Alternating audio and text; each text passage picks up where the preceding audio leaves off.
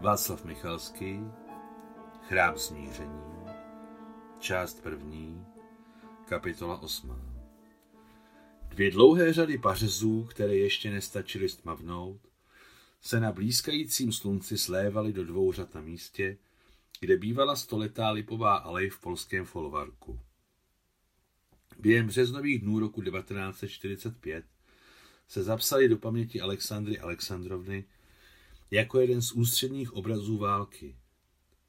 Jak nesmyslnost, tak nezbytnost, i tvrdost a přání přežít se spojili tak důkladně, že pařez místo obrovského živého stromu, poraženého na oto ve jménu záchrany životů spousty zmrzačených lidí, se stá pro Alexandru Alexandrovnu podobněním války jako způsobu existence. Z okna operačního sálu byly pařezy podobné aritmetiz... Fuj.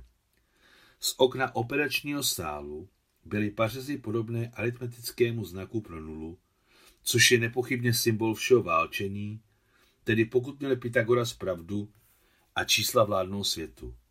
Poznámka pod čarou. Stromy a keře se začínají ve východní Evropě zelenat z pravidla ve třetí dekádě března. V daném případě celý proces začíná v mohutných kořenech, které ještě nevědí, že nad nimi již nejsou staleté koruny, mohly být natolik intenzivní, že míza nejen zalévala torza poražených kmenů, ale přetékala přes okraj. Například o poražených břízách se to říká.